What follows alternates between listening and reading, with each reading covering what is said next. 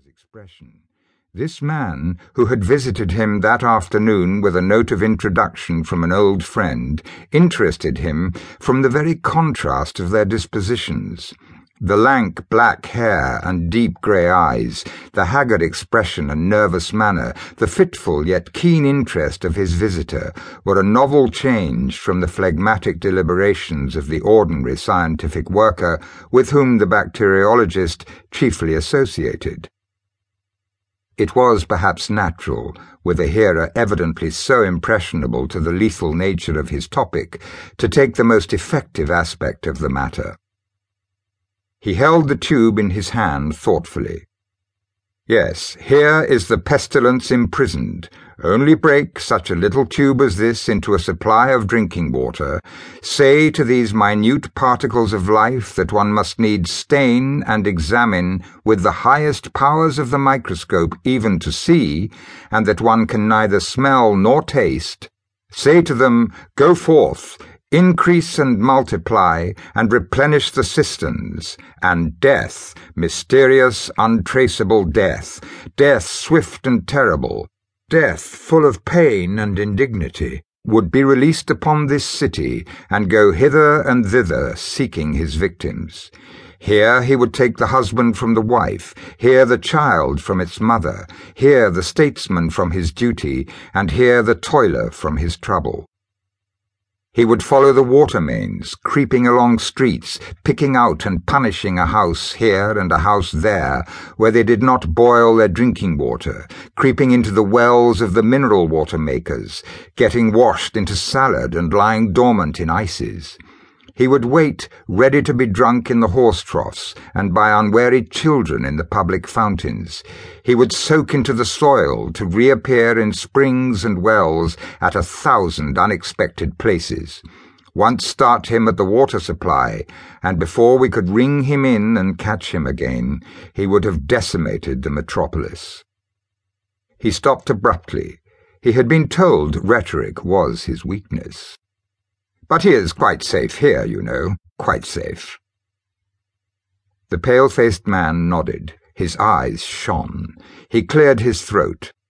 These uh, anarchist rascals, said he, are fools, blind fools, to use bombs when this kind of thing is attainable. I think a gentle rap, a mere light touch of the fingernails was heard at the door. The bacteriologist opened it. Just a minute, dear whispered his wife. When he re-entered the laboratory, his visitor was looking at his watch. I had no idea I had wasted an hour of your time, he said. Twelve minutes to four.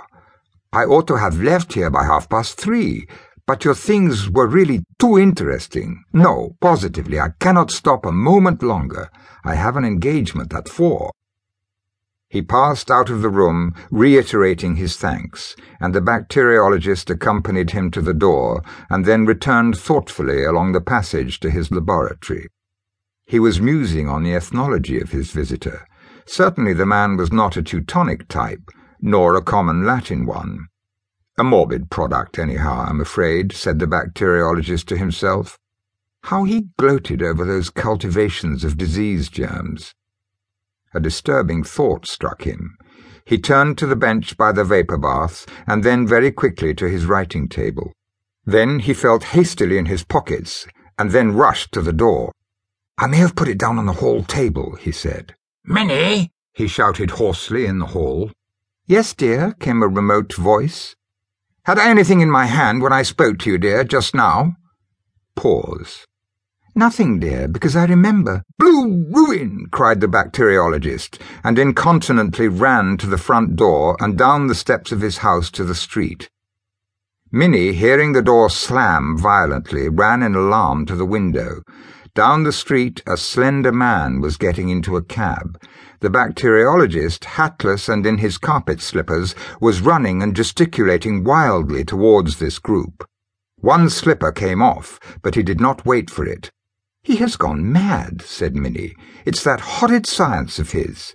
And opening the window, would have called after him. The slender man, suddenly glancing round, seemed struck with the same idea of mental disorder.